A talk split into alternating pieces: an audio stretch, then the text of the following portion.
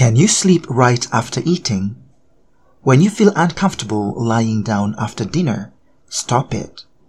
A dinner that is too close to bedtime can be very annoying, especially if eating too much or the food you eat triggers heartburn. Spicy and sour food, such as oranges and tomatoes, have the potential to cause heartburn, apart from alcohol, chocolate, and even peppermint, which can also worsen heartburn and reflux.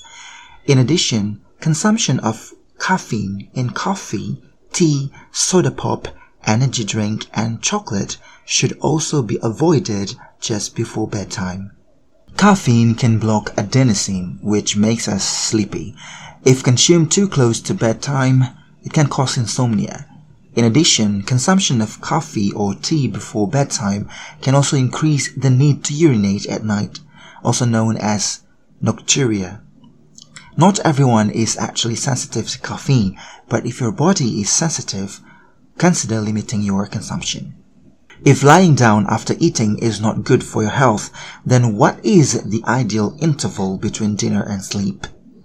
According to some sources, such as Verywell Health and the American Journal of Gastroenterology, as a general guideline, nutritionists ask you to wait about 3 hours between your last meal and bedtime. This time allows digestion to work optimally and move the stomach content into the small intestine. This can prevent problems like heartburn at night or insomnia. After eating, you can do light activities first, such as washing dishes or cleaning and tidying your bed before sleeping.